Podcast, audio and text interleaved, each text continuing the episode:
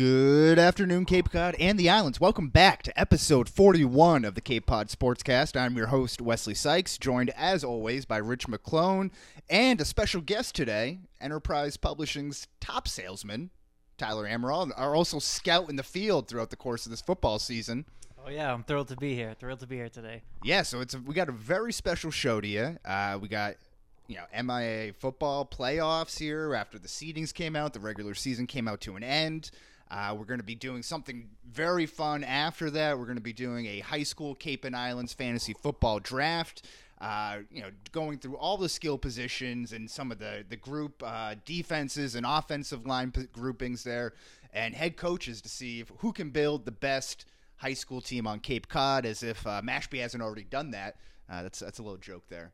Um, but anyway, uh, anyway, so we'll do that, and of course we'll give you our NFL picks. So if you've been listening, uh, Rich is the guy you want to listen to, and uh, just do the exact opposite of uh, what I've been doing. Because Rich, uh, what'd you do last week? Uh, last week I was four and one, and the week before that I went three one and one. So, I mean, it's only two weeks; it's a small sample size, but right now I'm doing okay. But if you're putting some units down there, you know, some uh, some Bitcoin, maybe, maybe a couple soda pops, some hot dogs, or something on the game, you're doing pretty well for yourself at seven one and one, seven seven two and one. Yeah, I I on the other hand two seven and one, um, not very good. But I'm gonna make I'm gonna rebound this week. We got five more picks coming. Uh, that includes the Patriots game. I got a good feeling about this week. I'm feeling very strong. And not only that, we're gonna have bonus picks this week, so you can. Uh, and I think Tyler Amaral knows his stuff, so I think I'm expecting five and zero from Utah. Oh, that, don't uh, don't don't bet on that. I don't know. I'm not too great with the, against the spreads. Uh, well, it is a great equalizer. So, so episode 41, we got to get uh, get those numbers out there. What do you got for us? I got I got a whole list here. Uh, first of all, we got Randy Johnson, who wore number 40 for the New York Yankees, also wore number 41 for the Seattle Mariners. The big unit, you know, the good old mullet, left-hander there. We got Alvin Kamara, uh, you know, great fantasy player, pass catcher. You know, he would go very high in this Cape and Islands football draft would. here. Uh, Dirk Nowitzki, 41, Oh, great one. one.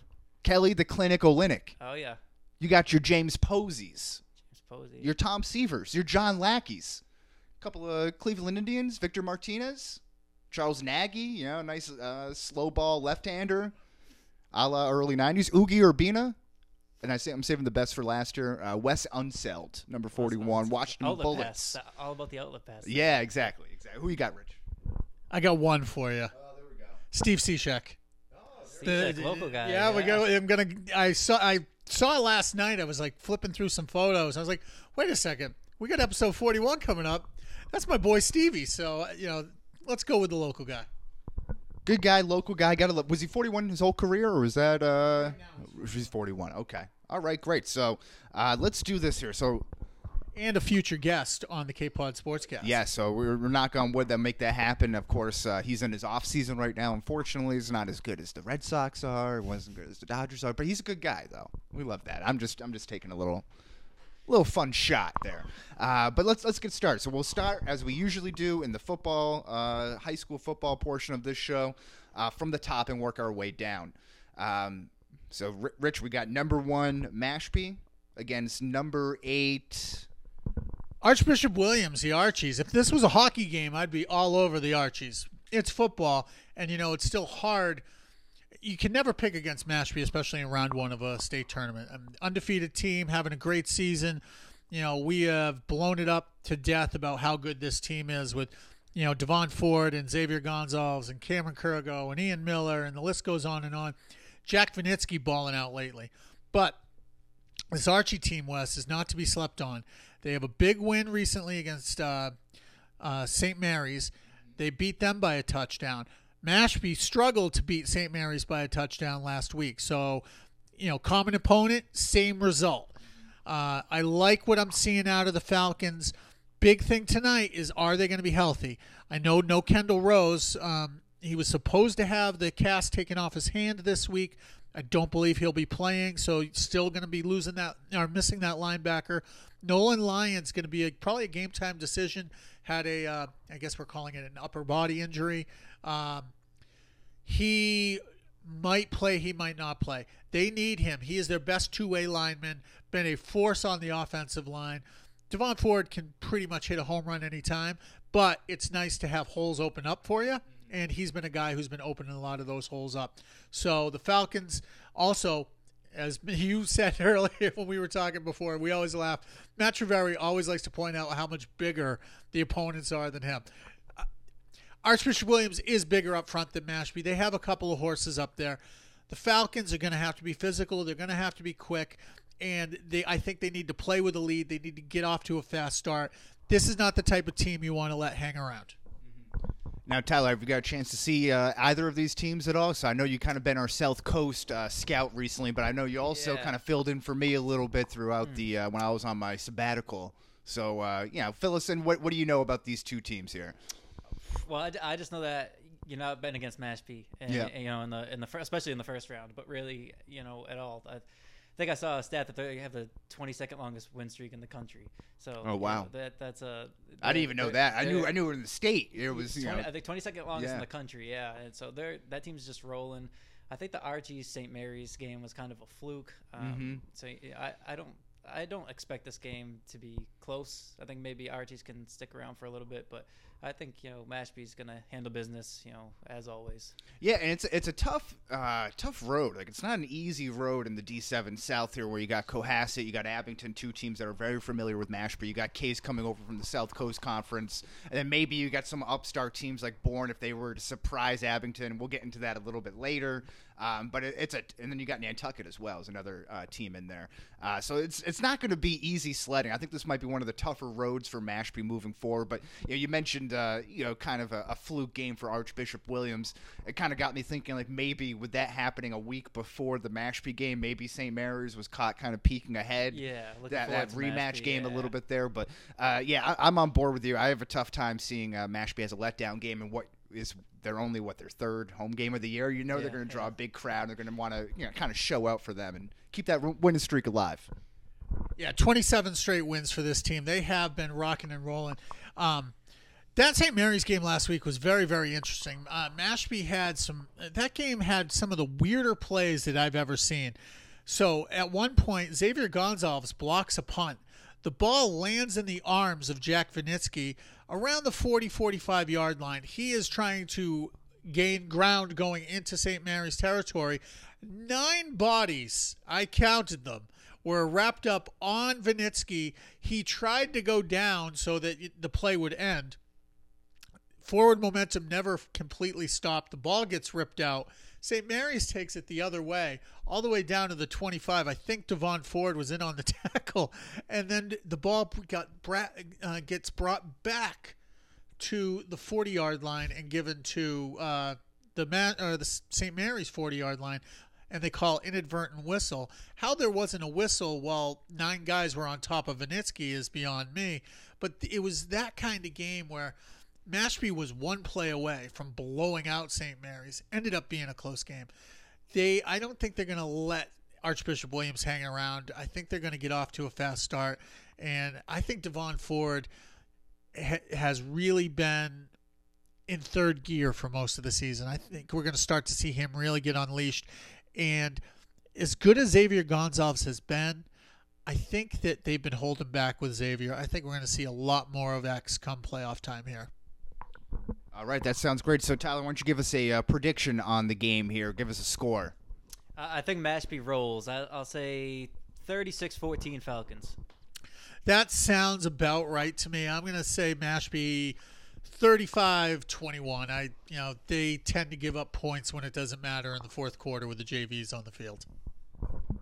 Okay, so I, I also have Mashpee winning. I'm going to go a little bit a little bit different here. I think this is going to be a more tightly contested game. This is a two and five team that maybe could could kind of come on the road with a little bit of edge. Maybe they got a little bit, you know, uh, uh, experience on their team. I'm not completely familiar with that, but maybe uh, I think Mashpee comes out to a little bit slow start and plays to these closer games like they have been once they've gotten to the meat of their schedule. Let's say uh, 28-24 Mashpee. Uh, so let's uh, move on to the Division Five South uh, field here, where we have Falmouth, who is undefeated, uh, earning the top seed, and they're hosting another two and five team in Foxborough, I believe. They are at the eight seed. So, uh, Rich, what do we know about the the other team in Foxborough? Well, similar to what you hear from Matt Triveri regarding you know, the opposition. If you listen to Derek Almeida, Foxborough may be the best high school team in the state. But Tyler Amaral and I, before the uh, podcast, were watching a little bit of Foxborough film. And Ty, I would have to say, neither one of us was very impressed by the Warriors. No, it, it wasn't looking too great for the Warriors. Uh, they struggled to move the ball uh, with any consistency. Um, so I can't. I can't see that changing, you know, against Falmouth and their their front seven. No, and they, they didn't. I mean, they have some size up front, but they didn't get a lot of push. Um, you know, they, we watched some of the King Philip tape. King Philip a run first team similar to Falmouth, and they were breaking five, ten yards of clip. There's no reason to think that Falmouth won't be able to do what they do. Trevor Nunes did not play last week against Nauset. He's coming back. That's going to open up the perimeter. Falmouth basically had no perimeter game last week against Nauset and still won by uh, two touchdowns. I believe it was 30 to 16. They ran 45 rushing plays last week. 42 of them were either Kyle Conley or Jacob Murphy up the middle. And they still ran for, as a team, about 250 yards. Conley ran for three TDs, threw another to Kyle Cardoza. This team is clicking. They are the best team in D1 South. And I think anything, sh- D5 South, I'm sorry. They uh, anything short of Falmouth going to the finals in D5 South to me would have to be a disappointment. All right, those are strong words there. Uh, w- quick question for you. Uh, I feel like we've talked about this last week. Maybe uh, we're talking about another team, or I'm mistaken here. But h- how's Falmouth's health at this point coming into the season? Well, Nunes is coming back. Uh, Colby Davis, that's the big question mark right now. Not sure if we're going to see Colby Davis play. He's been a starting old lineman and their middle linebacker. Um, he is a big part of what they do. The good thing is, is with this team, is they've had guys step up. So David Drew's been able to step into that hole for Davis. He's not Colby Davis, but he's a serviceable linebacker. He's made some plays. He's pretty good. Cam Rowell coming back to the team this week. He's been out for about a month with uh, uh, mono. Getting him back is huge because he is a football player. He is the number one backup to Conley, a quarterback. Different dynamic, but remember, this is the kid who came off the bench when Conley was hurt in that Bishop Feehan game and led to, led them to a comeback victory. Without that, Falmouth could be the three seed right now, but they won that game against Feehan early. They're getting their guys back. Uh, Chris Perito was a little banged up. He's he looks like he's in good shape. I'd say they're about as healthy as they've been in a while. Davis is the big question mark you know, Jacob Murphy with that shoulder missed game two weeks ago, he looked great last week. So I think uh, any team at this point of the year is going to have its bumps and bruises, but they're pretty good for where we are, you know, with the playoffs starting. Yeah, because I asked because I, I, feel like that's the only thing that can really derail this team is is probably themselves or hurting themselves with in, through injuries and that sort of thing. Because they seem like they're, uh, like you said, kind of clicking on all cylinders right now. Uh, Tyler, let's, let's, get a prediction from you on Falmouth Foxborough, the one versus eight seed in the Division Five South tournament. So, so Foxborough comes from one of the better leagues in in the state in the Hockomock League. Sure, yeah. So they might come with some toughness, be able to hang for a little bit. But I think ultimately Falmouth pulls away, ends up winning something like 32 to 6. I can't see uh, Falmouth, uh, Foxborough being able to score too much. Yeah, the way the Clippers have been going defensively, they've been really stout. Last week, they had a couple of issues against Bobby Joy. You know, when the play would break down, Joy, that amazing uh, scrambler that he is, he was able to uh, turn up some big plays. But defensively last week, running backs in the first half against Falmouth had 10 rushes for nine yards. I love the way that they're defending the run. Foxborough, I don't know that they're going to be able to make enough plays in the passing game. I think Falmouth wins easily. Uh, put me down for 30 to 8. Yeah, you know, I think I'm I'm kind of on this in the same boat in the same ballpark as you, Rich. There, I just think that come tournament time, the best weapon that a team has, and we've talked about this countless times on the show, is that element of surprise with that triple option. You don't have that time to prepare. You don't have that necessary reps against real real game time or teams that really know how to run it. Um, so I think that's their their greatest weapon moving forward in the tournament until maybe they run up another team that runs that tw- triple option style uh, offense there. But uh, yeah, I, I, see it going the same way. Uh, let's say 35 12 uh, Falmouth there. So we'll go on to that. Let's move down to all the way down to the Division Eight South tournament, where we have a rematch from last week's uh, game that will be played actually tonight. It was supposed to be played at. Uh, on Saturday at noon, uh, but it'll be played Friday 6:30 at Jackson Field. This is number two seeded Upper Cape Tech, who is five and two on the year. Uh, hosting Old Colony, who is the number seven seed. Uh, they were four and three. It was a 13 to six game last week, so it was a real slugfest of a game. Although uh, Upper Cape Tech has the the home run hitters that we've mentioned countless times on this show before, uh, the Jazari Salims, the Cameron Glovers of the world. Uh, their defense has really come to play. I thought they matched uh, Old Colony's uh, uh, kind of stoutness on defense, kind of play for play there. Uh, but again, the difference was the the big play ability of, of Glover, who was able to rip off a 49 yard jet sweep uh, in the first quarter, take a 7 0 lead, and then uh, Jazari Saleem, who was stopped the whole day, was able to break open for a 12 yard gain to, for the go ahead touchdown. The interesting thing to see uh, kind of coming into this game uh, will be what type of offense the Cougars choose to run. They went spread for the start of the game and for most of the game and they just cannot pass the ball at all. They can't catch the ball at all. So they have two running back, two or three running backs uh, that that they really kind of bring up the most of their offense. Uh, so when they went to a double tight double wing formation, that's when they were able to score their touchdown. That's when they were able to have sustained really long drives. I think one drive they had three uh, fourth down conversions and two third down conversions that chewed up like it was like a 19 play drive or something like that. It chewed up like nine minutes of clock. It was a it was actually a really really amazing thing to watch. But they went away from that, so I have to wonder. Second week, this is you know not an easy game to pick, uh, where you're playing a team for the second time in as many weeks. I still think Upper Cape Tech has the advantage because of that home run hitters, but I have to wonder that if uh, uh, the head coach over there at, at Old Colony rethinks some things and sticks to that double tight, double wing option where they were able to kind of just get a whole slew of linemen out in front of, as lead blockers and have the running backs run behind them. But I, I don't know if you guys have seen anything about uh, you know Old Colony coming in, but but Tyler, let's start with you here. Uh, so I, I saw Old Colony play week one. Uh, they hosted Cathedral. Cathedral, not what they typically are. They went winless this year, I believe, in the regular season. And I'm surprised to hear that uh, Old Colony even went spread at all because they were a double wing team to start the year, kind of had their way.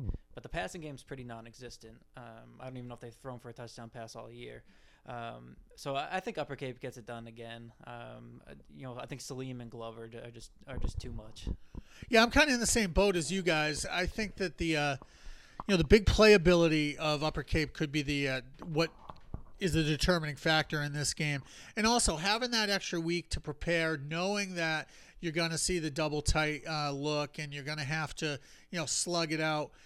That tells me that Upper Cape's just going to have they're going to crowd the line of scrimmage and they're going they have some big bodies they have some good defenders you know and you're just going to have 11 guys in the box and it's going to be a war of wills. I think this game's going to be tight but i like what upper cape can do with the big play. I think they win like 20 to 13 myself yeah, I think uh, I think it's going to be a tightly played game. Uh, old, old, Colony. It's funny that you say that you know they played double tight most uh, most of the season. I wonder if they were just trying to catch them off guard at that point. Maybe if we go spread and they, they won't, won't something they weren't be uh, anticipating. But I got to imagine they go back to that double tight formation, really milk the clock, limit possessions. That's kind of been their mo. They haven't given up more than two touchdowns all year on defense. It's Cougars I'm talking about.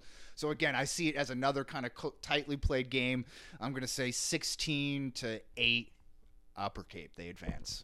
I like the sound of that. Yeah, yeah. That's, that sounds uh, pretty good there. Okay, so let's, let's stick around in Bourne. We'll hop up a division to uh, the Division Seven South tournament, where the Bourne Canalmen have some tough sledding against uh, going on the road to Abington to the second seeded Green Wave. They're six and one in the year. Their only loss is to Mashpee.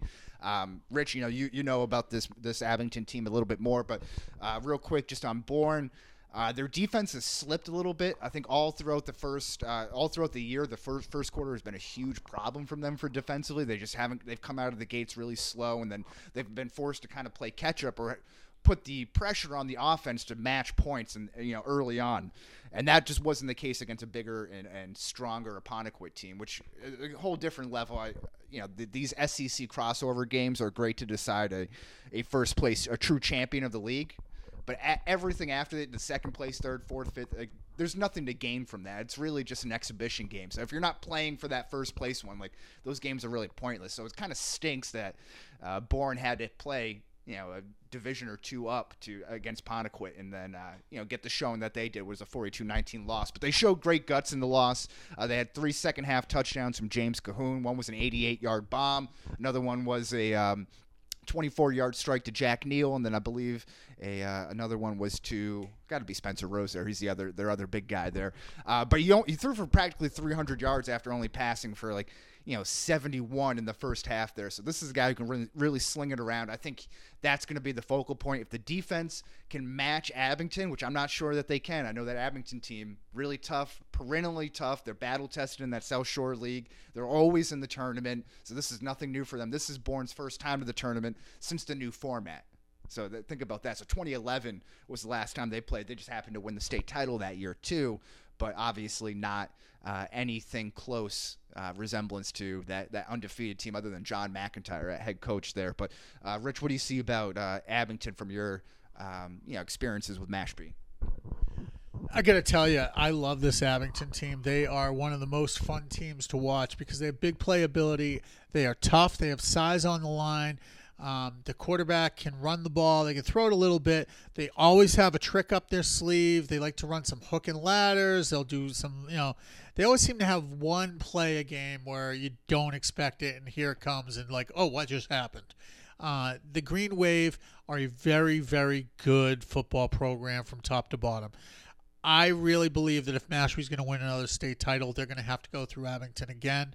Um, that is their probably their biggest football rival, and I just foresee another showdown with them, which doesn't bode well for the Canalmen. Yeah, I agree. I think it's. I think overall, just comparing the two leagues, the South Shore is much more difficult than the the South Coast. Yeah, 100%. Especially the small. In the small, yeah. Yeah. The South Coast small, I, I don't know how good that league is. Uh, I like what Bourne can do on, offensively.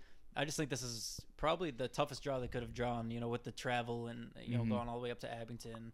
I think th- I think it's gonna be tough. That's a you know it's a great program. Jim Kelleher, one of the best coaches around. Sure, yeah. Um, Will Klein, probably the best player in, in D7, not named Xavier Gonzalez or, or Devon Ford. So I think Abington, I think they handle business, pre, you know, pretty handily on, uh, you know, tonight against Bourne. Yeah, yeah. I, I just have a tough time coming up with scenarios with how Bourne can, uh, you know, come out on, top here, barring you know miracle plays, and I, I, I don't know. I just have a tough time visualizing that. But you know, one thing I would like to see more is uh, getting their junior running back, first year player on Bourne, is uh, uh, Jamon Scott the ball a little bit more. He racked up like 40 yards, and I know it was kind of garbage time uh, uh, against Apponequet last week, but he was the only guy that was generating any sort of uh, positive yardage out of the backfield on running attempts. And I know they typically have gone with Ryan O'Connor and Josh Gonzalez as their lead backs to start the games, and Scott has kind of finished off games or has kind of come in in relief. But this is a guy who's got world class speed. He steps on the field, he's going to be the fastest guy on the field more often than not. Um, and and he's still raw. I think that's probably the reason why you don't see him as much. Uh, but this th- he has game changing speed, and in a game where it's kind of win or go home mentality, I have a tough time leaving your biggest weapons, your best home run weapons, which may you know be the difference in a in a game like going up against Abington. You may need those trick plays, those home run hitting plays to even have a shot against them. I, mean, I don't think you're going to be able to grind out, uh, you know, drives and then hope your defense can stop them. I think it's going to have to be led by your offense there if you're Bourne. Uh, but but again, I, I have a tough time uh, seeing Bourne win this game. I think part of them, I, I don't think they would admit to us, but I think part of them is just kind of happy to be there in a certain sense. And I don't think anyone would ever say that from, you know, the canal. That's just kind of my uh, my perception of things after because it's been so long and the program's been so down. Um, but you know, I'm going to go with uh, the green wave on this one. Ride the wave a little bit here. Let's say a uh, 27-21 win, Abington. The only blueprint I can see for the Canalmen finding a way is they'd have to uh, get a defensive score. They're going to have to get a special team score, win the turnover battle, and you know. I, the way I see Abington over the years is they're just such a big play team. They have home run hitters all over the field, and they can hit you so quick, so fast. You know, against teams, a team like Mashpee, you know, I see that I've seen them have 70, 80 yard plays where just, you know, snap the finger and then the game has changed. I don't know if Bourne's going to be able to hang with that because I don't know that they've got the guys who can return serve. So I don't think it's going to be as close as you said. I really think that Abington is out to make a statement. I think they want that rematch with Mashpee, and I think this game ends up somewhere around 40 to 13. Wow. Okay. Final score from you. Yeah, I, I would. I'm pretty close to Rich. I was thinking something like 42 to 12 in my in my head there. Um, but but like Rich said, they're gonna need some special teams plays, some defensive plays. I've seen that out of Spencer Rose and Jack Neal. So maybe maybe they will be able to make it competitive with a couple plays in the other two phases of the game. But uh, ultimately, I, I like the Green Wave. Yeah, and I think uh, you know, Bourne has shown an ability to score touchdowns on special teams and on defense. I believe they've had six or seven uh, non-offensive touchdowns this year, so they've definitely shown the ability. It's just whether it can happen against a high-quality opponent. I think some of those have come against Wareham, who's obviously having a down year this year. Another one came against Upper Cape before they had really gelled together in that first game of the year. So uh, some of the and, and Martha's Vineyard as well. So another team that's kind of been down on their luck, but nevertheless, they have shown the ability that they've done that before. Uh, but uh, yeah, again, uh, we'll we'll see how that one plays out. Um, moving forward, let's get to the creme de la creme, the the main course, if you will, the soup du jour. No, it's it's the fantasy football draft that we teased earlier. Yeah, that's that's what it was there, Rich. It's what the whole reason why we're here today. Uh, so yeah, so we're doing this. It is pretty cool thing. So I got to be honest. I, I lifted this idea from our friends over at the Standard Times. Uh, Brendan Curie, maybe you know Nick Friar. I'm not sure if you're familiar with Yeah, his yeah. work. Uh, him, and then I believe it was Sam Schilling, who is the New Bedford High uh, uh, lacrosse coach Cross right now. Yep. uh, I know Sam. Uh, so they did that, and it was uh, to great success. I heard them doing it, and I was like, "This is awesome. We got to do the same thing here." So here's the rundown. We already have the draft selections. We did rock paper scissors to decide it. So I got the first round pick, first overall pick. Rich won it though. I will say that. So he chose to go third to get that double pick there. Uh, so I will go first. Tyler will go second.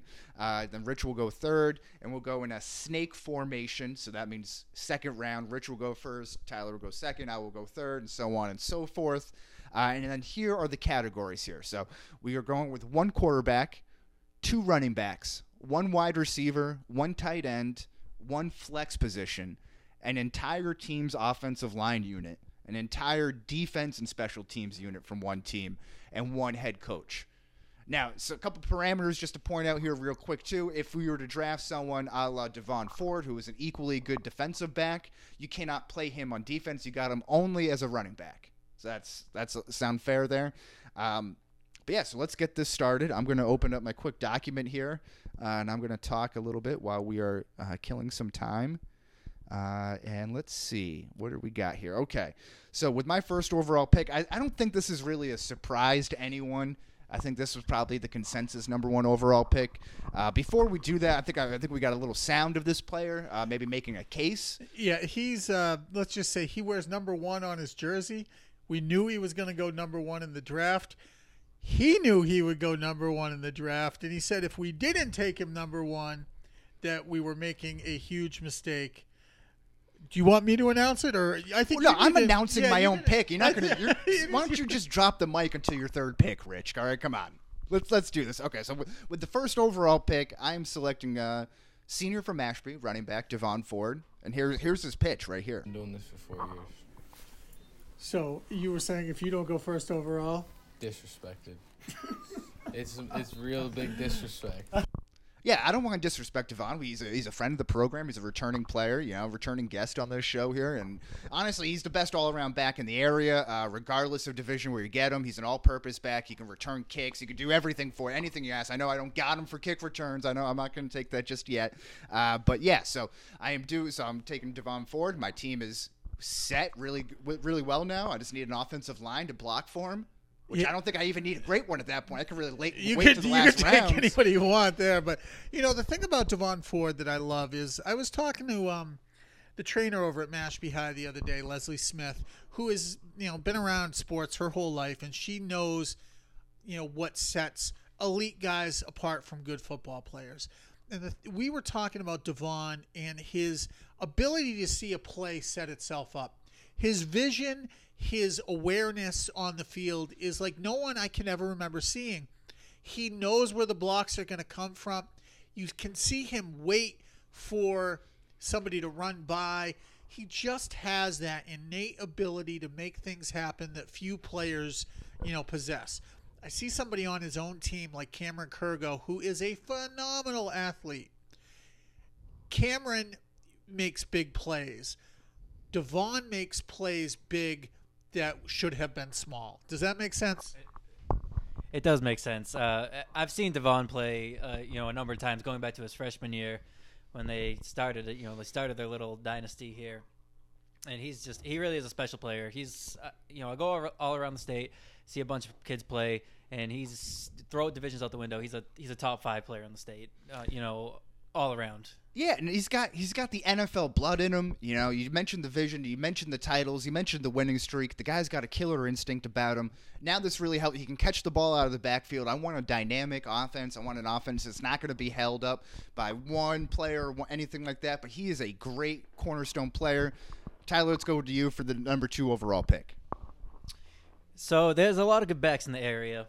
So I'm gonna have to go off the upper Cape here, go down to down uh, headed heading down the Cape here. I'm gonna go with. Are you on the forearm? Is that where you're going? Or the elbow? Where? where? Uh, f- no, c- yeah, right, right on the forearm. We're, Okay. getting, we're da- getting down to the mid Cape here. Sure. I'm gonna take a, probably a top five receiver in the state, Jeffrey Jamil from Dennis Yarmouth. Oh, okay. That He's kid- off the board that- for me now. That kid is an absolute machine uh, out of the slot. Uh, basically, you uh, unguardable. I saw him play last year as a freshman at Gillette against West Springfield, and that kid just had a you know he had a field day. Uh, he you can't guard him. So I'm gonna go. Hopefully this league's PPR as well. And, Oh yeah, I'll- P- I'll yeah, it's a some- PPR I'll league. some- yes, yeah. yes, that's the only I'll thing I compete in. I think from, Rich, uh, you're yeah. PPR league, right? So yeah, Yeah, so I think I'm in good shape with uh, Jeffrey Jamil. That's nice. He's going to put up a lot of points, a lot of big plays. You know, I played in one league that was, uh, you know, you get a 40 point yard, bon- you get a you get a bonus for 40 yard touchdowns. I Yeah, think he would yeah. fall in great for those those type of plays there as well. I don't think you can go wrong. Again, in the blood there, that long lineage of Jamil's to wear number 36 and that green and white. So he's just uh, another on that list of great players there. But uh, Rich, let's go uh, to number three overall pick for yourself. Well, I gotta say, I did not think that we, Tyler was gonna go wide receiver with his first pick. But Well, maybe he's drafting from you know maybe there's not a lot of receivers in the area. He wants the best of the from a smaller pool, and then you can kind of go. Running backs obviously loaded. You got quarterbacks there, but okay. Let's. What do you got? Well, I am. I had a plan, and that's why I took the number three pick overall. Okay. Strategizing. I And like I am going to stick to the plan, even though there's a guy out there that I'm. It's killing me not to take. But with my first pick, I am going to go with my own maroon and white. Oh, I am going to take Kyle Cardoza, wide Kyle receiver. Cardoza. Wide receiver. Now I know Kyle may not have the greatest fantasy stats this year, but on a catch touchdown to catch ratio, he, he it's off the chart. It's like one out of every two catches he has seems to be to go to the house. He's got great hands. He can block. He really does it all. I've watched this kid grow from who a kid who was kind of lazy as a freshman and, and a sophomore to an absolute beast. And he is an unstoppable force, and he is going to be part one of my two part plan to build a monster of a team. All right, real, real quick. Just check with me real quick that the mic is on. I felt like it came, popped off there real second. No, it's on. Okay, perfect. Sorry, All it's right. just my headphones there. Yeah, okay, so Cardoza, great pick, great catch radius, huge hands, awesome red zone target. What do you got for the fourth overall pick? So the first round, just to recap, the first round, we had Devon Ford, we had Jeffrey Jamil, and then we had Kyle Cardoza. So, uh, you know, all all mid Cape teams here, pretty much. I'm going with my first round. My first pick of the second round here is almost a clone of my first round pick. You guys know where I'm going to go. Oh, man. almost the same exact size. It's a shame that these guys can't play on defense for me. But Maybe, you- oh, not together, but maybe you can get one of them. Yeah, exactly. But I tell you what, can you go any stronger than having Kyle Cardoza on one side and then at tight end, or maybe in the slot, or in the backfield, or wherever he lines up, one Xavier Gonzalez, Gonzal Gonzalez. There we go. Xavier Gonzalez from Mashpee High School, and maybe not only a great tight end, a great kid. I mean, I have two studs on this team right now. Yeah, you go, you're going big. You're going with size. You're going for mismatches early. I kind of like this Bill Belichick a la 2011 twin tight end set. We won't mention the other tight end's name there. I think character wise, those players aren't the same level anywhere close. But the mentality of on the field production, I think that's a great way to go. Uh, big, beastly, unguardable players. I really enjoy it. It's heading back to. Uh, to oh, we got some sound here. I, I was staring right at it too as I was talking about it. So we have Xavier making his pitch uh, for where he should go. So I don't know if he was going to be upset about going uh, in the second round, but we'll see. You know what? I think you know I, I am the best tight end for you guys to pick. Um, you know I, I do it all: block, catch, uh, run the ball when I have to. You know we've definitely spread the spread out the game plan more to get me the ball as many ways as possible. So, you know. So do I reach? Do I take you in round what? Round three? Oh no no no! round four? That's all right. First I- round round only over here. first round pick. Oh. I, th- I definitely think a first round. If not second round, but early second round. If not first round. He hit it right on the nose. He said he wanted to be a first round pick, and he said if not high second round, you went as high as you can go in the second round there. So I think you'll be happy with that. And I also appreciate this is a little callback to when we had the Mashpee players on the podcast here. He's probably got the longest cut of anyone on this uh, of audio on here. The, the guy who I thought was so quiet and stoic in nature is just is opening up. He's blossoming like a butterfly before my eyes here. This is fantastic. Uh, Tyler, what do we got for the fifth overall pick here? So my next pick here, I got a kid who might be a surprise to a lot of people coming, you know, coming into the year. Might not Uh-oh. have expected him to be this successful, but this should be no surprise. I'm taking him here, sixth overall. That's uh, fifth overall. Sorry, Fifth, yes. That this is Falmouth, uh, Falmouth back, uh, Jake Murphy. 300 yard rushing 300 game. Yeah, yeah. I think he has eight touchdowns on the Okay. year, 300 ru- yard rushing game to his name. Can't pass him up here at, at number five. Now I love it, but my question. This is my question with uh, most of the running backs from coming from Falmouth. Are they a system player? Are they a product of that triple option that teams aren't ready for, or are these actually good players that are, are you going to have to fit a square peg into a round hole, or are you going to be going with a triple option type of offense here? Because you already got Jameel. You, you know what I mean? Yeah, so so I think a lot of players from the triple option could be system players, but some people just are just good football players, and Falmouth has a lot of those. I, I like Noons and I like Murphy a lot in that backfield, and I think they'll you know they can see, succeed anywhere. He's got Jameel, and now he has Jamuscle. Oh, Because let me tell you, Jake Murphy is a tough, tough kid. He had the 300 yard game that we talked about last week. Falmouth had no chance to run outside without uh, Noons in the lineup. They knew Nauset knew they were going to get a steady diet of Murphy, and they just couldn't stop him. Five yards almost every single time he touches the ball, and he's got a nose for the end zone. I like that pick. That is a, you know, Tyler is going a li- going about this a little different than you and I maybe, but I like his team. What's the strategy going on? And listen, you can't go wrong with two players like that. The only guy to rush for 300 yards on the Cape this year, maybe you know in Eastern Massachusetts. I'm not entirely sure. Maybe that's not accurate, but I would say definitely on the Cape, right? He's got to be the only guy Definitely on on 300 Cape, yeah. yards. And you got Jameel who has that home run hitting power too. So I like that a lot. Uh, rounding out at the bottom of the second round, the sixth overall pick, closing out the second round here. Uh, I got my pick of quarterbacks, and I'm, I'm going to go with the one that, who I think has been the best this year. I've happened to see the most. Uh, senior quarterback from the Bourne Canalmen, James Cahoon. Uh, that's who, who I'm going to write this down here real quick. Uh, James Cahoon, by my count, is leading the Cape uh, Cape and Islands in passing touchdowns this year with 14. He's got you know 17 touchdowns on the year total. So this offense has been a juggernaut this year. It's been sparked by the switch to that spread offense. That's what I think I'm going to be running. I want a dynamic spread offense, so you never know skill position players all over the field. You don't know if I'm going to run if I'm going to pass it, if I'm going to do a quick screen to, you know, Devon Ford there. So now I got a nice quarterback, running back option. Uh, and he's also can throw for three, like 300 yards. He's done that in a game. He's thrown for four touchdowns. He threw for 293 yards last week against a, you know a pretty good Apponequet team. Uh, they earned the fifth seed in, in the Division Six South tournament. So I like his progression there. He's big. He's tall. He wears number 12. I see a lot of similarities between uh, you know our boy Tommy up there and uh, and Gillette there. So I love that. So closing out the first two rounds, we have real quick. Just run through my teams. I have James Cahoon from Bourne at quarterback. I have running back uh, Devon Ford from Mashpee. Tyler, who you got? With my first pick, I took wide receiver Jeffrey Jamil from Dennis Yarmouth, and my first back is Jake Murphy from Falmouth High. And I have wide receiver Kyle Cardoza and tight end Xavier Gonzalez. And I probably also have the WWE Tag Team Champions. That would be that would be a formidable foe for sure. There. Um, okay, so this is what I'm going to take uh, with the first pick of the third round, the seventh overall pick. Uh, give me a wide receiver to pair with James Cahoon. Yeah, I need someone to go go out and get the ball. Someone who has great hands, someone who's very athletic, who has great speed, good leaping ability, has a, an experience of winning championships. Give me senior from Mashpee, Cam Kurgo.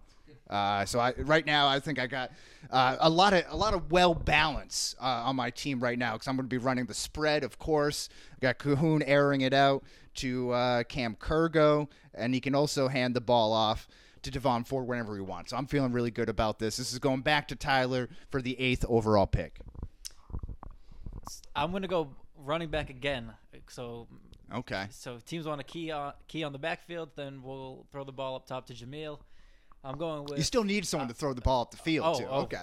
We're working on that. Too. All right, all right, all right, I love it. um, I'm going down to the islands. Ooh. I'm going to take a shifty back who was absent for the Mashpee game, Devonte Usher. Yes. All right. I love that. So this was a guy, again, you, you look at that Nantucket game against Mashpee early in the season, and on paper, that looks like a really strong win. You're going on the road to Nantucket. They were missing Usher, I believe, and then one of their other best players maybe was sideline 50-50. I don't know if he was playing, Yeah. but maybe not at 100%. So that, that without those two players, you're looking at Nantucket as very higher seed in that Division 7 South yeah, playoffs. and this gives me a little bit of a, a Thunder Lightning backfield. I got Usher and I, you know, uh, for the speed, and I got Jake Murphy pound in it. So Mm-hmm. down in a- the red zone. I like that. Okay, here we go. That is a hell of a home run threat he got there. I like Usher a lot. He's Yep. a good player. All right, so Ninth. I am going Back to to go. back. Yeah, and you know, I, the type of team I have is obviously a bruising team. So I need a quarterback who fits that kind of system. Sure. So it looks like we might be running a bit of the triple option here at uh, at Maclone High School. So give me Kyle Cardoza, steal the direct. Uh, Kyle Conley. Conley. uh, You already got Kyle- Cardoza. Kyle You drafted him Cardoza. twice. Kyle Conley as my quarterback, and Mm-hmm. you know he runs for over 200 on the regular, has a nose for the end zone. Last week alone, three touchdowns on the ground, one through the air. Has that natural connection with Cardoza already, so we Mm-hmm. got some chemistry there.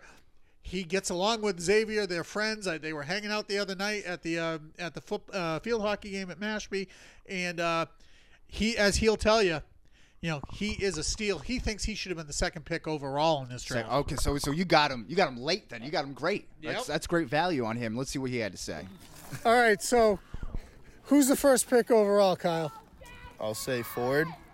And who would be the second pick overall? Me. Why? I feel like I, I'm able to do everything on the field run it, throw it, play defense, do anything that someone else can do. So if I draft you, what am I getting? I'll say 20, 20 25 points. All right, all right. there you go. 20, 25 points a game. That's pretty solid right there. He's he's kind of like modest about saying all that that humble. It's like a humble brag there. I kind of like that. Yeah. Kyle is a funny kid. He is all about the business and he gets it done every single week. And I feel very good about that pick. I feel better about that pick because my Uh-oh. fourth round pick of the The uh, tenth overall. 10th overall is five guys in one.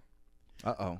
I've got Terrell Raballo, Chad Lennox, uh, Dave Doherty, Ethan Harper, and I'm blanking on the fifth O lineman, and he'll probably kill me. But I am going to take the Falmouth High School offensive line with the fourth overall pick. That's that hurts me. I was going. I was gunning for that over there. That's that that you, you leaped early. You got your pick at offensive line there. So now you got filled out. So you got pretty a good good core of your offense filled out there. You have no running back yet, but you already got a big offense there. You got a running quarterback and then two I figure two monsters. I can get a couple of backs to put in this backfield, and it doesn't matter because with that offensive Sure. line and that quarterback and those beasts on the outside, good luck stopping me. yeah, that's uh, I, I I love that pick. I'm a little little mad actually, to be honest. I, I I'm it's a love too, hate sort of that's thing. that's yeah. what I was going with next. Was that that Falmouth? Oh, you- you stole line. it right from under- you had it in the yeah, queue, Yeah, huh? I Yeah. did right in the queue. Yeah, it's- All right, so we go we go to what is this the second pick of the fourth round? Now I'm starting to lose track here. So eleventh overall,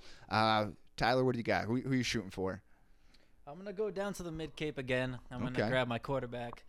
Uh, need somebody to throw the ball to Jameel. Yeah, uh, sure. Keep the defenses, you know, on their heels a little bit. I'm going Matt Peter. Great uh, choice, Quarterback, yeah. Barnstable High. Yeah.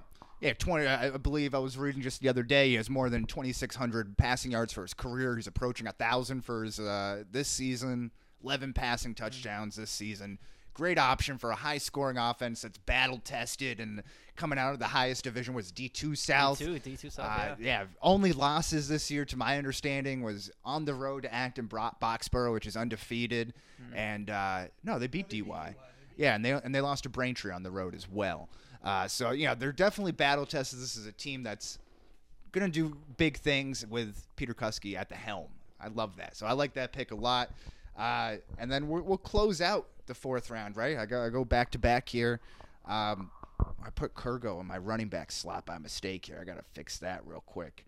Okay, so 11th overall. I need another running back. I need a tight end.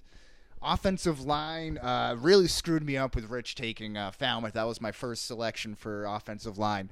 But sticking with what I just said uh, about teams that are battle tested, teams being big, I want big, strong linemen coming from. You know, I don't want a Division Eight South offensive line here. No disrespect to Upper Cape, I think has done a phenomenal job on the line this year. But I want to be able to go in any place at any time and be able to rely on my offensive line. Give me the Barnstable offensive line for an offense that's surging this year. Division Two South, you're going to get a lot of big bodies. They got a big area to choose from as far as that whole town being the biggest town in the Cape. Give me the Barnstable O line for Ford to run behind, for Cahoon to throw behind. Uh, let me just jot this down. That's not quick. a bad pick. I tell you, the one thing that really jumped out at me when I was watching some Barnstable tape earlier uh, this season was the physicality they have. Those guys really like to get after it. I'm looking forward to Thanksgiving. If Falmouth is not playing for a Super Bowl and that game is the last game of the season, that is going to be an absolute slugfest in war, and it's going to be so much fun. And I'm glad that that's the game I cover on Thanksgiving. Yeah, so uh, I think that you're in for another great classic Falmouth Barnstable game this year. I think uh, a little, little jealous on that end because I'm not sure if I think Bourne Wareham is going to be similar uh, to last year, just flipped. Flipped, yeah. Yeah, I would, I that's that's so, kind of my uh, my impersonation of that game. But uh, so the first pick of the fifth round, uh, twelfth overall. Um, you know, give me a flex player here. So I want to I want to flex. I got an open running back position, but I think I got someone saved for that. I need a tight end, but I kind of got someone in mind for that. Um, hopefully they they stick around. Uh, but flex position, this is a little bit of a different one. So give me senior quarterback Cam Lopes from Sandwich. So this is a guy who's coming off a broken hand to start the year. He is the epitome of what you might want out of a leader of a football team. This guy leads by example, leads on the field. He's a dual threat quarterback. He lined up in the passing camps at wide receiver. He ran the ball when he had a broken hand to start the year. He played defensive line, was a force on then, although that doesn't count. I know that. And he can also throw the ball pretty well. Should an injury happen to, you know, James Cahoon. But, you know, you, you can line him up. He's a football player at the end of the day. You see these guys, maybe like Javon Ford Ranter in his college career as an athlete. I'm going to have Cam Lopes listed as an athlete. There we go. We'll go What I love about that pick, Wes, is he's played so many positions this year because of the injury that, you know, wherever you want to put him, he can handle the job. And Cam Lopes is a football player. You know, I like that pick a lot. I think he's a he's rock solid for you. Yeah, I think he's going to be good, and I think he's not going to give you any guff about you know oh, I'm a quarterback. I want to play the court. No, I think this guy just wants to be on the football field, and that's what I want. That's what I want my head coach to coach. Because I'm if I'm the GM, if I'm you know the the Don Dom Dal, Dombrowski, Dan, Dave? Dombrowski, Dave. yeah. I don't know why I Dave blanked on that yeah. name right there, Dombrowski. You know, I'm, I want to be sitting up in the press box knowing that my guys want to play for the top dollar. You know, that's that's what I want here for the love of the game too. Mm-hmm. But you know, that's that's that. So uh, we're going back to Tyler here for, geez, what thirteenth, thirteenth, lucky number thirteen overall pick. Uh, sounds sounds Yeah, we'll go with yeah. that, right? um, so I'm gonna go with a group of kids who I believe are really underrated. They're in the shadows of last year's position group, and which was one of the best in the state. I think they're underrated. Bunch of tough kids that are ready to go to war. I'm taking the Mashpee O line. The Mashpee O line, wow, very nice. So you're going to go with a kind of like a speed, get to the second level type of, uh, you know, Get- quick. Get, get the athletes in space. Yes, I like what we that. can do. Okay, all right, great. So now we're going to Rich here for the 14th overall pick. We'll just say that. I'm not sure. That sounds about right. And I got to tell you, now I'm kind of thinking, where do I go? I know that there's a lot of running backs out there, and I'm going to let that position simmer for a little bit here. I'm going to go defense right now, and I know that my my squad is very maroon, but my blood runs maroon, and I look at all the defenses across Cape Cod, and the one that's been consistent from day one has been that Falmouth team. Shutting out Nauset last week in the second half was really, really impressive. They've done the job. I got to figure I'm going to have a healthy Colby Davis. I'm going to have Chris Perito ball hawking. I got Cam Rowell and Kyle Conley back there. And I got Cardoza playing both sides of the ball for me now because he is a pass rusher. Dave Doherty playing both sides of the ball for me, too. Uh, I love that. You know, this Falmouth uh, defense has been rock solid all year. And I, I don't know, Ty, is there a better defense out there? It's I haven't I haven't seen one in person this year. That, that's a fast defense, a physical defense. They make you pay. I saw them play against Sandwich. Came up with a couple picks there. They they were just all over the place. Uh, so I, you'd be hard pressed to find a defense better in this area. And again, maybe this is you know part of my strategy. Uh, You know, first pick of the next round here. I guess this is round six for us. So the 16th pick overall, and you know I'm gonna jump the gun on you guys again. This is why I took the third position. Mashpee High School has won the last three Super Bowls in a row. They could be on their way to a fourth. They typically have one of the smallest rosters going. So, what is the factor in all of the winning? It's not just Devon Ford. It's not Xavier Gonzalez. It's the guy who puts it all together. I think not only is he the best coach on Cape Cod, he may be the best coach in the state. You know, Matt Triveri is going to be my next pick. That's a great pick. Uh, he ha- you know he has that other title before before Devon and Xavier came along as well. So I don't think you can really go wrong there. Yeah, I think uh, I, I love those picks. Uh, was at the top of my head coaching list. Uh, Falmouth defense was number two on my list. Uh, I had them down allowing 14.6 points per game. And if I believe uh, I'm looking correctly, they have one shutout and they've given up two TDs or less in four games this year against a tough Division Five schedule too. So it's not against uh, you know cupcakes or anything like that there. So this is uh, going back to me now. Is that right? No, it goes back to Tyler. I get the two here. So okay. So Tyler, who you got? So we've got some defenses off the board now. Finally, we got a head coach off the board, a big one off the off the board there. Where where are you thinking of going for this pick? Oh, yeah, so with you know four open spots left on the roster here, I was thinking about a flex, but I'm gonna I'm gonna double down on Mashpee and go with that defense as well. Playmakers everywhere. USOB. USOB. That was my next pick. Xavier with what? Rich, what's sixteen? Uh, Xavier this year only has the four sacks, but career wise, he's up around 30, I believe, maybe more than that. And the only reason he only has four is they run away from him. I have never seen a kid who has been game planned around as much as Xavier Gonzalez. They run away from him, they double team him, they try to chip him. He is a game changer when he doesn't even have to, you know, be around the ball. Then you got Kurgo and and, And uh, Devon, Ford on on the outside corners Yeah. there and safety position. So. Uh, that's uh, you're relying a lot on speed. I love that. You kind of got a little bit of a ball hawking defense there too. I'm not sure if they're going to be able to contend with the likes of a Falmouth offensive line if they were to go up head to head. Uh, But unfortunately, we, we would never get a chance to see that. Uh, maybe, maybe in the future one day. I don't know. Speed Who knows? Speed wins. That's what I'm, Speed that's what I'm usually hoping does for. kill. That's uh, is that is, is that um, the Oakland Raiders um, Al? Uh, why am I blanking on Al all Davis? names? Al Al Davis. That was his yeah. mantra, right? Yeah, Just give me speedy He's wide not the owner of this team though. He's uh. No, I, no, don't- no, I don't want anything to do with the Davises on my. Uh, You don't want Mark Davis and that awesome haircut? No, no, I'm gonna pass. All right, so I got I got back to back picks here. I got a running back spot open. I got a tight end. Uh, it seems like I need a defense now because I feel like that's that's quickly gone. I feel like even in real life fantasy uh, football and stuff, I I'm always late on the defense party. Everyone just takes them before me, and I'm like, well, now I feel like I got I'm forced to take one right now. Uh, stick. I'm going to stick with uh, my pick for the offensive line for defense off the same mentality. Give me big, battle tested teams that are going to be uh, you know playing up from the Division Two South. Give me the Barnstable Red Raiders. Uh, like I mentioned, their only losses, although they've given up a good amount of points, 19.7 points per game allowed. Uh, they have two shutouts on the year, and their two losses, like I said, coming against Acton Boxborough, which is uh, you know seven and zero in, in Division One South. I believe they're the second or third seed, which is kind of crazy to think about. that They're undefeated and that they're that low. Uh, and then Braintree, who's uh, you know also in the playoffs in D2 South at four and three, and both of those are road games. So everything else they've they've answered the call, um, and that's a team that I want there. So uh, again, big, big, big. That's what I'm going for. And uh, let's go with my tight end position. Uh, and I'm going to stick with Bourne. This is uh, James Cahoon's go-to target. Uh, you know, he is a guy who can also get out and block because he's been an SCC All-Star as an offensive guard last year, as soon as last year.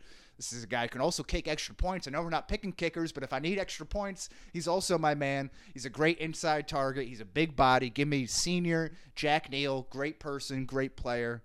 I'm all over him. Jack Nail, a great pick there. I was actually considering him for a flex spot because that kid, you know, probably has the best tight end stats. Stats, you yeah. know, in terms of you know what production has uh, he's put up this year of any of the kids that we're talking about. You know, Xavier Gonzalez, not the focal point of the Mashpee offense, but just a stud uh, nonetheless. But Neal has just been piling up the catches and the touchdowns, and I love that pick. He may be the steal of the draft. And that, and like I said, that pairs perfectly with James Cahoon as a safety valve. So if you know, if by chance Ford or Kurgo aren't opened, he can, or Lopes for that matter, you can just, you know, just oh, I'm just going to dump it off to my tight end, or you know, some- run a quick seam up the And route. Neal also has experience on the O line, right? Guard, Yes. A guard last year. Yes, so he yeah, was you a could plug, guard. plug him in wherever wherever needed. Or uh, yeah, if you if we're down and tight on the goal line, you need that Yeah. extra blocker down there. He's got he's got no problem mixing up. He's a dual threat uh, tight end position, real throwback from that position. But he's also speed too. So he's got you know he's not I wouldn't say he's not as big as Cardoza or uh, or, or Gonzalez, but he's got that that kind of deceptive speed about that tight end position, which I like. Uh, so that that rounds over. I got two. So we got I got two spots left. It's going back to Tyler. What do you got for us? I'm gonna go with a head coach. Yeah. Uh, and I think this is sneakily the best the best group out of anything. There are a lot of good coaches in the area. Yeah, Um, absolutely. but I'm going back down to the mid Cape. Uh, Mm-hmm. Always runs a great spread offense down there at DY. Paul Funk. Oh, absolutely. And the same thing, like you're going off of, you know, what Rich was saying about Matt Triveri. I mean, this guy wins titles. He has sustained success for, uh, albeit a bigger school than Mashpee, but again, still able to find players that fit into his system, whether it's a Jameel or not a Jameel. You know, he's always finding someone in there. And it really starts, what I love about him is it starts down from the Pop Warner program. They run a similar system there. It gives the kids the incentives to stick around and say, "Hey, if I can succeed in this program when I get to the varsity level, I'm going to be a player there." So that that's great from a community perspective. Was what you want out of a head coach, someone who's going to be able to define talent and, and down in the lower levels as well as coaching your varsity players. I think that's a great pick. I love it. Yeah, he's really he's really created a great program there. You know, they've been to Gillette twice in the past five years. I Right. think he's won at least two Super Bowls, so uh, couldn't go really go wrong there with Paul Funk and that spread offense. No, when you got the rings, you know it's tough to deny that there. So, uh, Rich, you got you got your final two picks on the board here. So, what do you got Well, left? fine. What- no, what actually, we each have three more picks by my uh, by my count because we have the flexes and, and two running backs. So, oh, okay, all right. Ah, I see what you. All right, so uh, all right, so I still need to go running back here. So I'm gonna d- get that out of the way. and I'm gonna go with two of them here. Um, I'm gonna go big. I'm gonna go small. Sure. So with my first one, I'm gonna go with the speed pick here, and he's coming back healthy this week just turns in big plays all the time. Doesn't get a lot of carries, but he makes the most of them. I'm going to take Trevor Noons with my first one. And then my other one, I'm going down the other end of the Cape. I know I've been uh, a lot of Falmouth Mashpee. We're going to let one stranger in, and we're going to welcome in Mac LaBarge. I Oh, just I love his game. You know, he didn't do much last week, but he's a big, strong, bruising kid. And behind this offensive line with these guys blocking for him, he could be the bell cow that I need. He's got a great football name too, Mac LaBarge. Mac LaBarge, yeah, he's he's a solid player. Two ways. Uh, I know the defense won't count here, but he Yeah. is he is a bruiser, physical runner. Uh, I saw him play last year, and I was impressed with LaBarge. Yeah, I know, and I know him, and I think his brother too. I think they torched Sandwich last year when out in Northeastern when I saw them. So that was uh, th- th- those are definitely great picks right there. So you got one more, Rich, right? So, oh, you got Noons, and then right, I forgot Noons, and then uh, uh, yeah, the other guy there. There we go. Now we're talking. Tyler, who who we got next? Uh, so I'm going to go with the flex. A lot of good options here. Uh, a couple kids down for for DY. I could reach back into that pool. But I'm gonna go back to my hometown, grab a Wareham native, Jazari Salim, Love running that. back, Upper Cape Tech. Yes, this this is a guy who has nine rushing touchdowns on the year. He had uh, four straight games of two rushing touchdowns. This guy's really exploded on the scene. From what I saw last year from Upper Cape, it was really um, the Falmouth kid who I'm, I'm Isaiah Silva. Uh, he was kind of the the bell cow of the entire offense as they kind of stumbled out of the gates last year. But Salim's kind of surprised. He looks like he's put on some weight. He's a hard runner. He has breakaway speed. He can run between the tackles. He can take it outside. So that's kind of a nice all-purpose back. I think I like that right there. And you still got a quarterback position open, right? Is that Uh, I took Peter Kusky. that's right. Okay, who do you got left? That was it. That was it. You're done. Okay. Uh, well, I have, a, I have a tight end left. I, I have a tight end. oh, because it comes back. There we go. Yeah, I got two. I got two left because I'm picking them right now. Mm, yeah, The snake okay. draft screws everything Yeah, up, yeah. right? Yeah, that's uh, that, that makes things difficult. There, math is hard for for us sports writers here. Uh, hopefully not in sales. I feel like numbers. You got to be good at numbers, right? Like- Uh, yeah, I tried to be. yeah, yeah. All right. So my final. yeah, exactly. Always had the zero there. Move the decimal point. Um, okay, so it doesn't really matter which order I take these two picks in. Uh, but head coach, uh, you want to talk about a guy who's battle tested, who's won Super Bowls, who knows the history of the game better than anyone, uh, who ranks in the top 11 all on active all-time wins in Massachusetts. A guy who's give him a, a team, he knows how he's going to win, and uh, he's also done it at small schools too. Give me Ken Owen, Upper Cape Tech. This is a guy, very great temperament. He knows what to expect. Hard nosed football guy. He's like I said, he's seen it all. He's weathered. There's not going to be a situation that he's not going to be prepared for. And like I said, he's won he's won titles too. So clearly we got a you know emphasis on rings, on winning titles here, right? So that's that's what I think comes into play when you're talking about head coaches. And my final pick, I think this is a bit of a, a steal here. Uh, I already have my pass catching back, so I'm going to pass on my one of my other uh, running backs that I thought I could get. Uh, and I'm going to go with just blazing speed. I mentioned him earlier in the show. Uh, give me Jamon Scott Jr. from Bourne. This is a guy you haven't seen a whole lot of this year, but when he's shown this guy can hit home runs whenever you want. I got playmakers and speed all over the offense for this spread formation. He's not great at catching the ball, but with Kurgo, with Neal, with Lopes, with Ford, he doesn't really have to. You can give it to him between the 20s, uh, and he can break it away. You can put, put twin, you know, twin running backs back there, and you don't know who you're going to who, who are you going to guard? Who are you going to line up with? You can't match all that speed. I don't care how fast that Mashpee defense is. You can't match the speed of my offense there. Jamon Scott, world class track star, second running back. So that leaves me with just a tight end. Um, going back down mid Cape, Oh, green and white. oh, okay. Uh, familiarity with the system. Um, I'm going with Michael Gurney as my tight end. I saw him play last year uh, at Gillette. He's a you know, solid target, big target, um, and he's going to add a dynamic red zone presence to my uh, offense. Yeah, you and I saw that Falmouth DY game together, and Gurney was the guy who made the plays for the uh, Dolphins that day. Big catch radius, runs nice routes, physical kid. That you know, for your last pick of your draft, there, uh, Tyler, I got to you know that is a steal for you.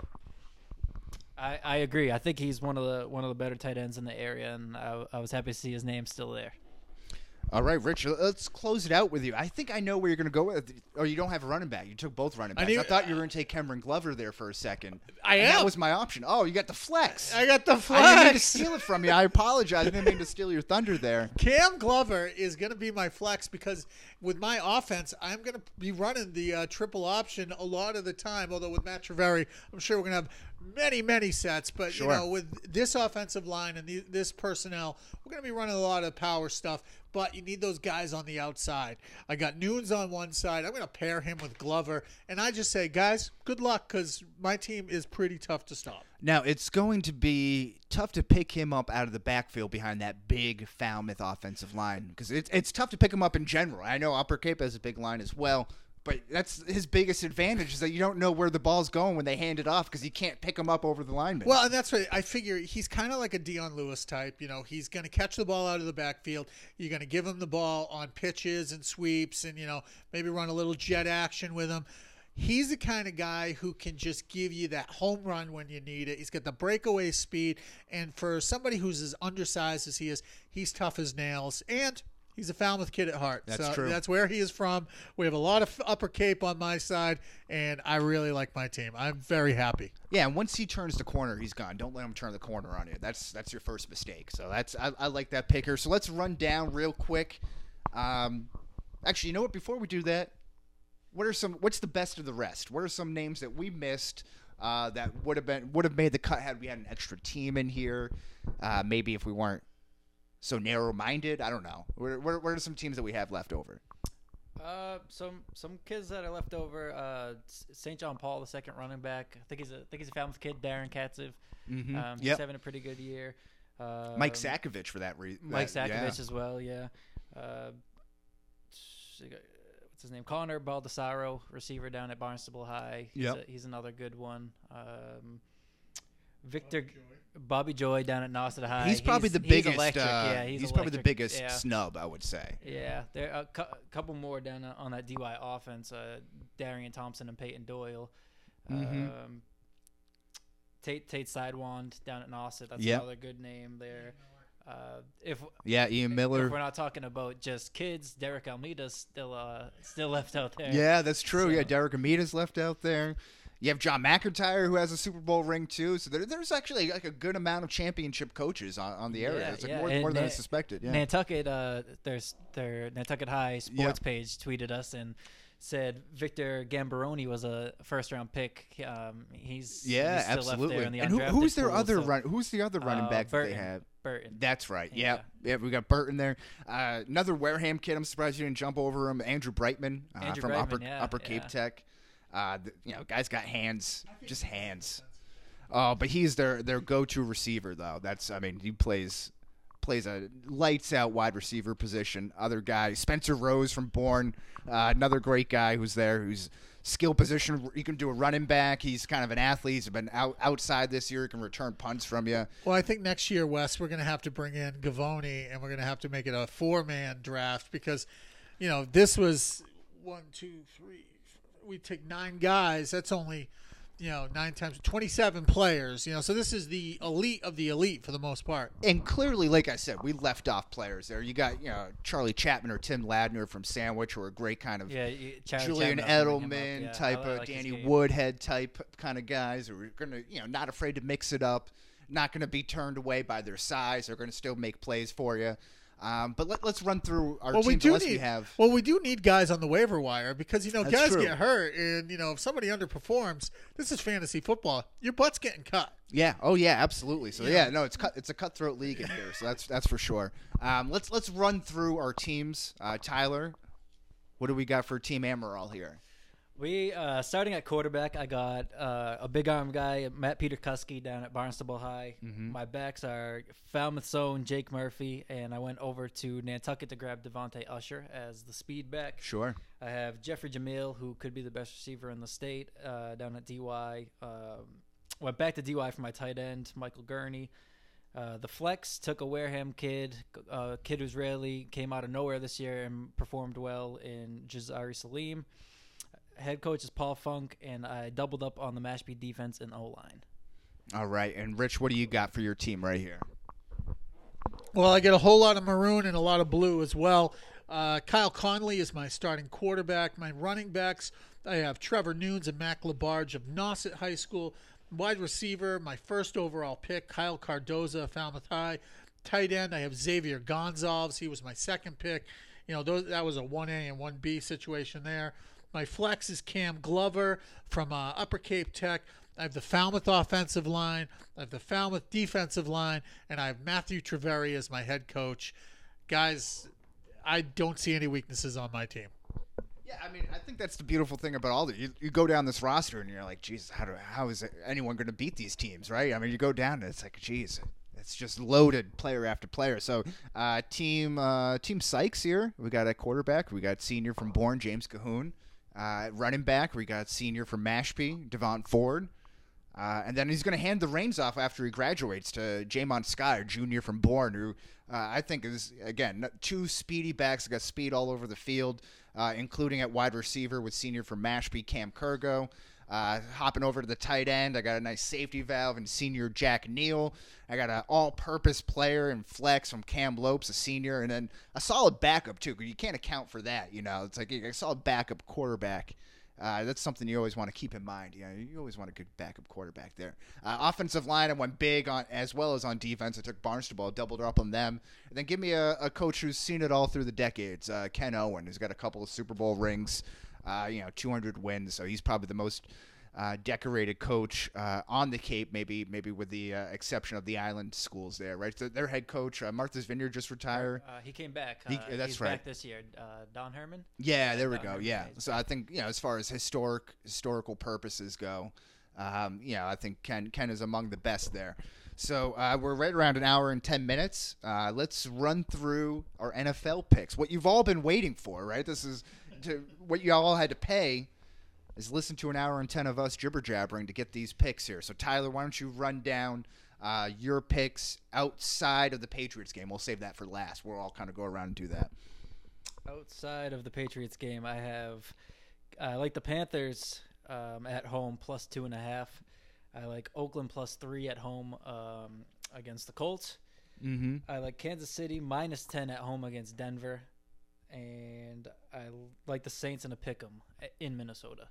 Oh, okay. That's that's a big time game. I like that time game a lot. I saw that game initially, and it's like a pick 'em, Yeah. right? That's Yeah, it is. The Saints the Saints were my Super Bowl prediction. That team's really rolling now, so I think uh, I think they go into Minnesota and pull one out. Especially after last year when the, you know Stefon Diggs had the. Uh, Oh, know, that's the right. That's a rematch of the Miracle. NFC Championship yeah. game. That's right there, and and it's two kind of underwhelming defenses too. So you, you probably want to hammer the over in that game, I would imagine, I, I would think so. Yeah. Uh, because it's still dome, Saints- right? It's yeah, it's, it is. Yeah. the Saints are starting to get it together, and they added Eli Apple to the secondary this week, so maybe they can. Yeah, uh, but yeah, one week of out, but- preparation. yeah. How, how much is he going to be Yeah. involved? But yeah, no, I, I see your point there. Uh, maybe opposite of Marshon Lattimore. Maybe he cleans up his act a little bit too. Hmm. Um, okay, so we love that. Rich, why don't, you, why don't you get the handoff here? All right. So, other than my Patriots pick, I have Washington going into New York. Um, it's the Redskins minus one, and I just think the Giants are so bad right now. And Washington is sneakily a pretty good football team. Uh, Carolina getting two and a half at home against Baltimore, who, you know, they're a good team, but I think people are really overrating what the Ravens are at this point.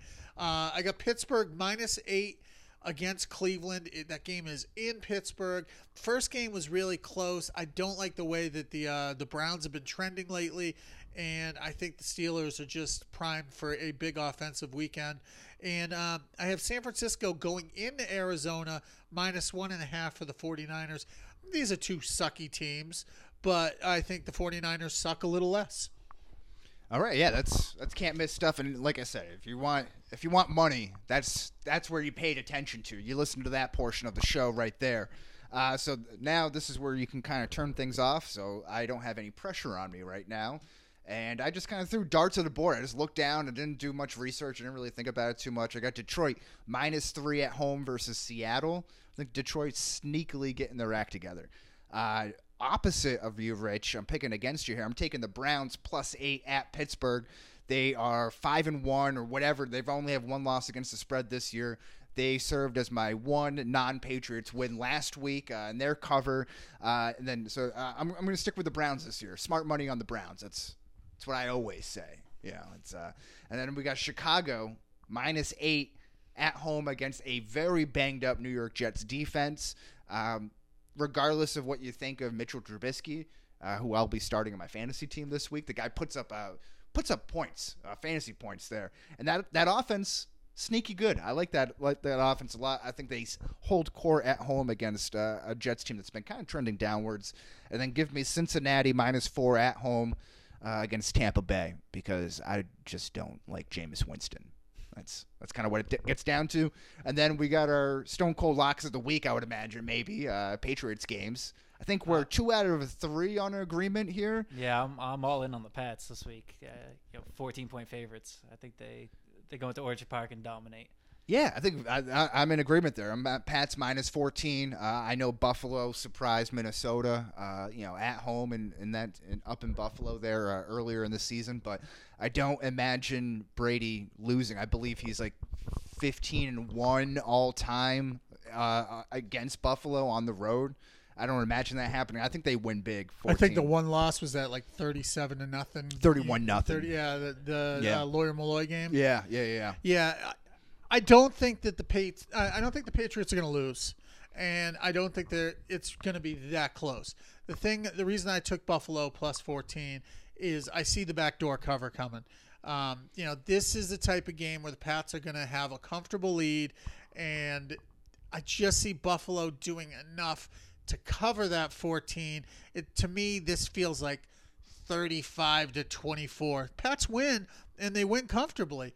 But you know, if you're betting it, that 14 is a huge number, and I just, you know, I'm willing to give Buffalo the 14. If I can start the game with a 14 nothing lead, I feel okay.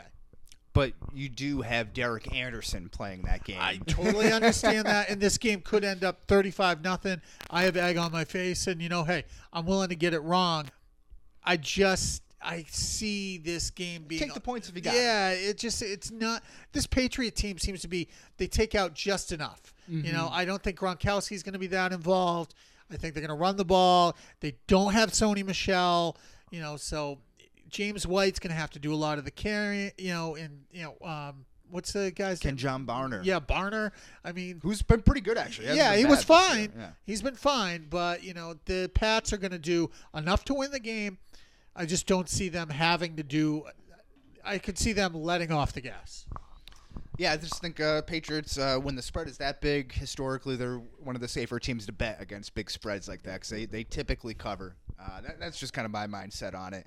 Yeah, you bet the Patriots and you take the over. That's usually the uh, the the combo there. Yeah, I I do. I do think it's going to be a blowout, but I see where Rich is coming from because the Pats always, when they get that big lead, or almost always, they soften up on defense, mm-hmm. start playing zone, and teams just move down, move down the field in, in chunks. So I, I could see that, you know, that backdoor cover, but I do think the Pats win by twenty plus. We are talking about like a historically awful Bills offense, though. It is terrible. Like yeah.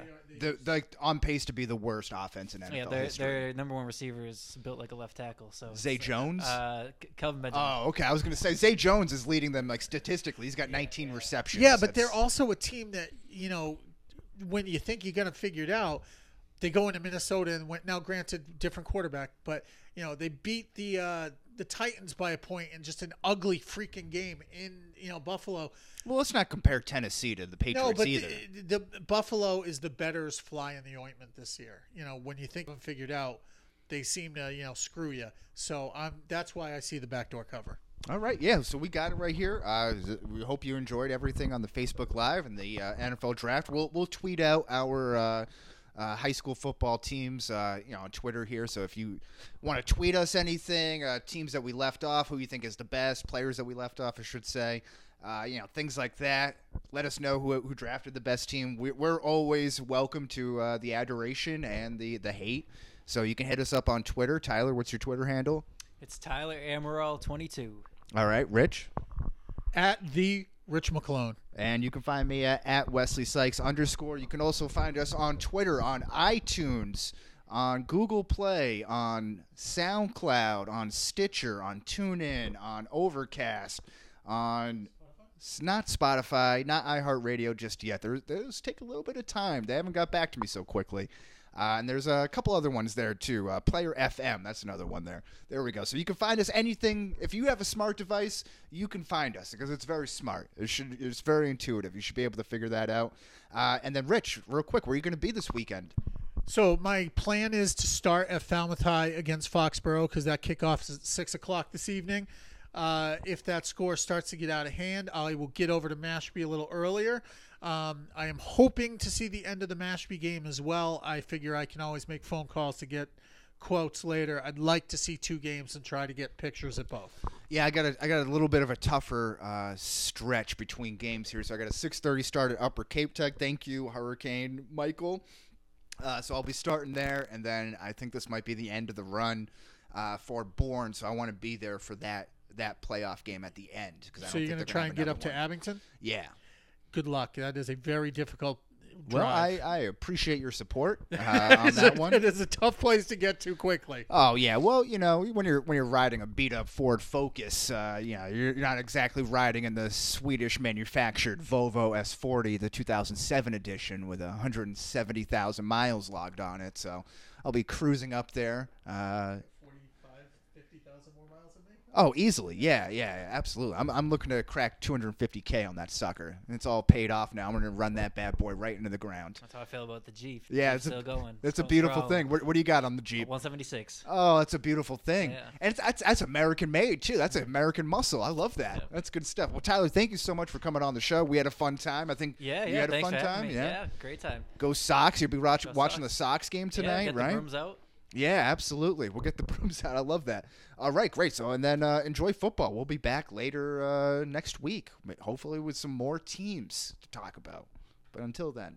Peace.